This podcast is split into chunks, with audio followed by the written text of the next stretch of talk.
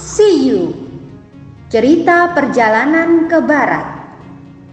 Ditulis oleh Wu Cheng En Diterbitkan oleh Buana Sastra. Selamat mendengarkan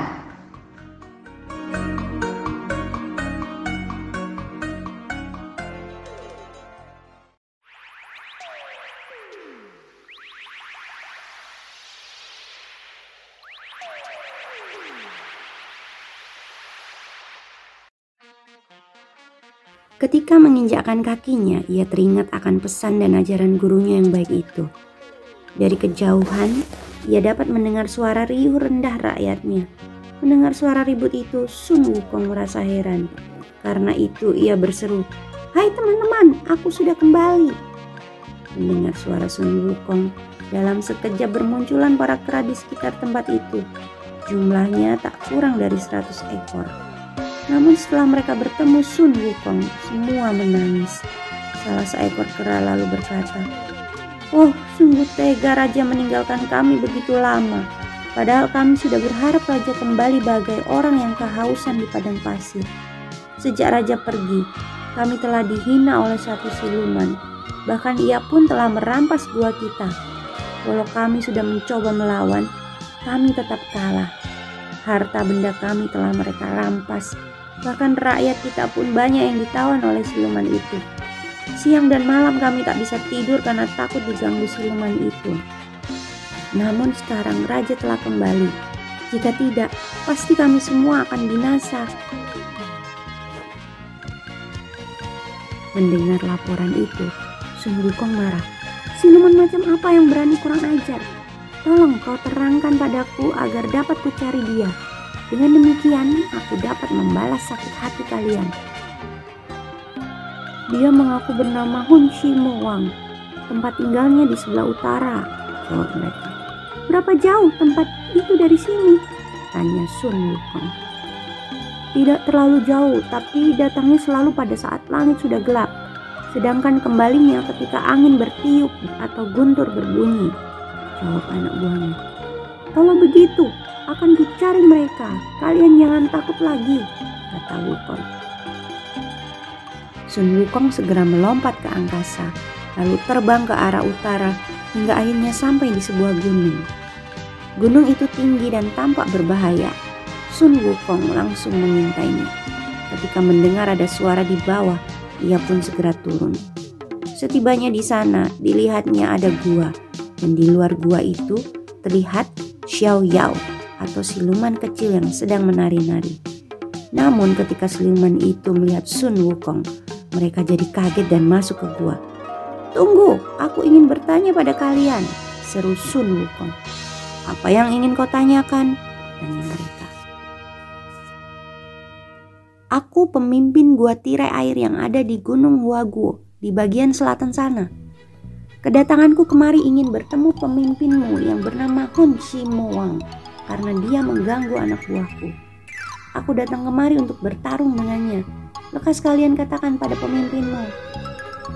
Mendengar kata-kata Sun Wukong, siluman itu masuk hendak memberitahu pemimpin mereka bahwa Sun Wukong menantangnya. Tuan, di luar ada tamu. Dia mengaku bernama Sun Wukong, pemimpin gua tirai air di Gunung Wagu. Kedatangannya untuk menantang Tuan berperang. Lapor mereka setelah sampai di dalam. Mendengar keterangan anak buahnya, Kun Wang tertawa. Aku sudah menduga Raja Kera itu akan datang menantangku. Pada waktu kita merampas guanya, dikatakan Raja Kera itu sedang bertapa.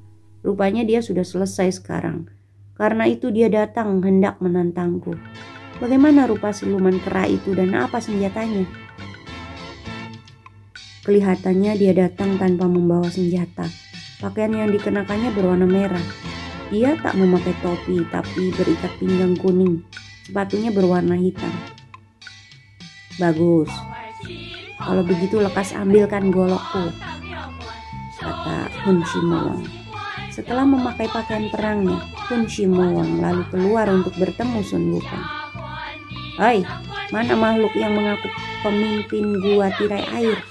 Kata Hun Shimowang ketika ia berada di luar gua. Sejak tadi Sun Wukong memang sedang menunggu Hun Shimowang. Ketika Sun Wukong melihat ke arah Hun Shimoang, ia melihat siluman itu mengenakan kopiah kuning emas. Kopiahnya berkilau terkena sinar matahari. Dia memakai ikat pinggang kulit. Wajahnya garang bagi seorang jenderal perang. Tubuhnya sekitar tiga tombak. Hai, siluman Hun Shimoang. Aku lihat matamu memang besar. Tapi kenapa matamu buta? Rupanya kau memandang sebelah mata padaku Sun Wukong ya. Kata Sun Wukong dengan suara nyaring. Mendengar kata-kata Sun Wukong, Hun Shimong mengawasi ke arah Wukong. Hai pendek, tubuhmu paling tinggi hanya empat kaki dan usiamu paling tua 30 tahun. Apalagi kau tak punya senjata. Kenapa nyalimu begitu besar hingga kau begitu galak berani menantangku?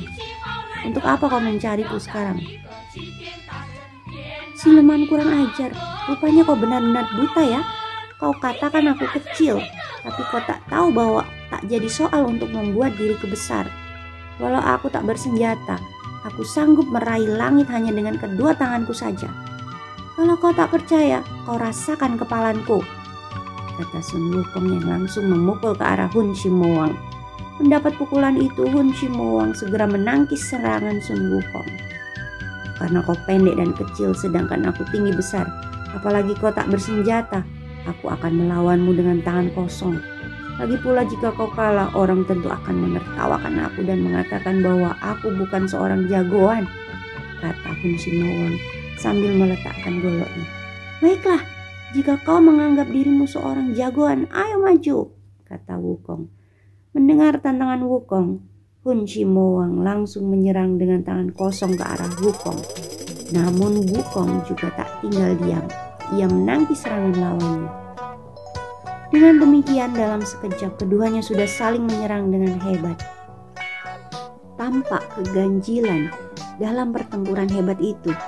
Ternyata Hun Shimowang yang tinggi besar bergerak kurang leluasa, sedang Wukong yang kecil amatlah lincah. Ia dapat bergerak sesuka hati menggunakan kedua kaki dan tangannya dalam menyerang. Sebentar-bentar ia berkelit ataupun memukul, karena serangan Wukong bertubi-tubi, lama-kelamaan Hun Shimowang merasa kesakitan dan agak kewalahan. Apalagi ketika serangan Wukong makin hebat, Hun Shimowang jadi sibuk sendiri. Akhirnya, Hun Shimowang terpaksa mengambil goloknya. Rupanya Hun Shimowang tak berani lagi memandang enteng lawannya. Padahal awalnya ia memandang ringan Wukong yang bertubuh kecil dan tak bersenjata. Dengan senjata goloknya, Hun Shimowang menyerang dengan ganas. Golok besar yang bergagang panjang menyambar dan menyerang ke arah bagian-bagian tubuh Wukong yang berbahaya dan mematikan. Merasakan serangan lawannya semakin berbahaya, Wukong mencabut beberapa bulunya dan meniupnya setelah membaca mantra. Dalam sekejap, bulu-bulu itu berubah menjadi kera yang jumlahnya hampir 300 ekor. Ternyata Wukong seperti dewa. Ia bisa menciptakan sesuatu sekehendak hatinya. Karena di tubuh Wukong terdapat 80 ribu lembar bulu yang dapat diciptakan menjadi apa saja. Maka bulu-bulu itu diciptakan menjadi 300 kera dalam sekejap. Ketiga ratus kera itu langsung menyerang Hun Shimowang.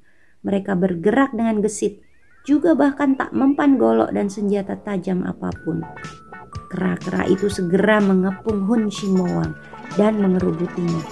Ada yang memegang tangan dan ada yang memegang kakinya. Selain itu, ada yang memeluk tubuh Hun Shimowang dan menarik-narik pakaiannya juga. Hun Shimowang tak berdaya menghadapi serangan itu, apalagi Sun Wukong yang asli dapat merampas golok lawannya. Dengan gesit ia lantas binasakan Hun Shimowang itu. Sesudah Hun Shimowang dibinasakan, Wukong segera membawa kera-kera ciptaannya untuk menyerbu gua Hun Shimowang. Dengan gagah berani dan dibantu anak buahnya, Wukong langsung membunuh para siluman anak buah Hun Shimowang. Selesai membunuh semua siluman di gua itu, Wukong segera mengubah kembali kera-kera itu menjadi asalnya, yaitu bulunya sendiri. Kemudian ia memeriksa tempat itu. Ternyata di sana terdapat 50 ekor rakyatnya yang ditawan. Wukong segera membebaskan mereka. Salah seekor dari kera itu lalu menceritakan pengalaman mereka. Dua tahun yang lalu ketika Raja mengembara, kami diculik oleh Hun Shimowang, kata mereka sambil menangis sedih. Sudahlah, jangan menangis lagi. Sekarang mari kita pulang ke gua kita, kata Wukong. Baik Raja, tapi maaf Raja kami tak tahu jalan. Jadi bagaimana kita bisa pulang? Jawab kera-kera itu. Ketika kami dibawa ke sini, kami hanya mendengar suara desir angin. Tahu-tahu kami sudah ada di sini. Kalau begitu Hun Shimowang menggunakan ilmu gaibnya. Tapi kalian tak usah takut sebab aku pun punya ilmu seperti itu, kata Wukong. Sekarang coba tutup mata kalian. Sesudah kera-kera itu memejamkan mata, Wukong segera membaca mantranya. Dalam sekejap terdengar suara angin.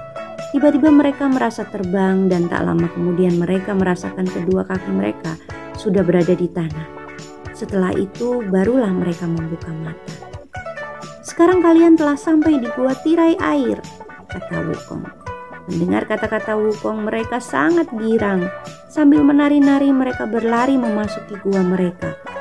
Ternyata kedatangan mereka disambut kawan-kawannya dari dalam gua.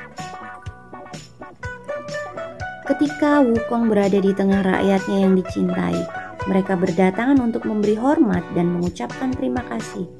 Raja, kami mengucapkan banyak terima kasih karena Raja telah berhasil menyingkirkan bahaya yang mengancam kami.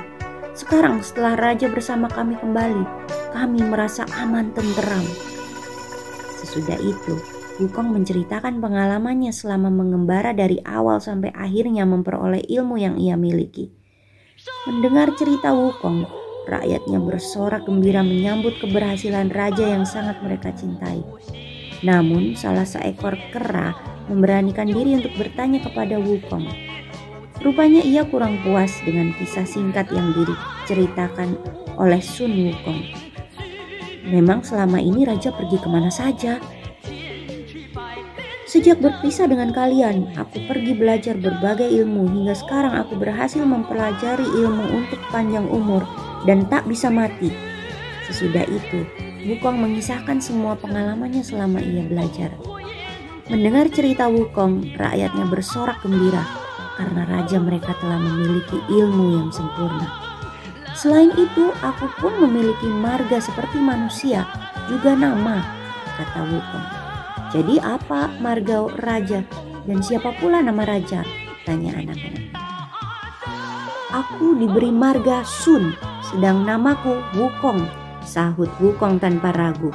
Dalam sekejap anak buah Wukong bersorak tanda gembira.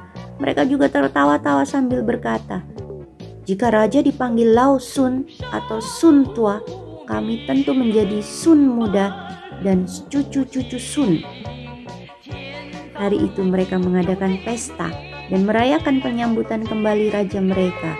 Buah-buahan dan berbagai makanan juga telah disajikan dalam pesta tersebut. Menyaksikan rakyatnya bergembira, Wukong pun sangat senang.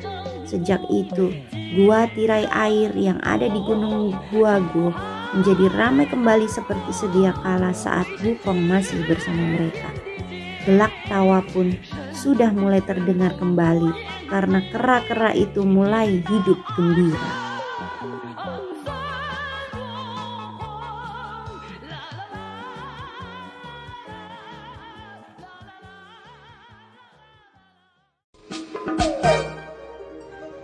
Dengarkan kisah selanjutnya dengan teman membaca yang lain. Terima kasih.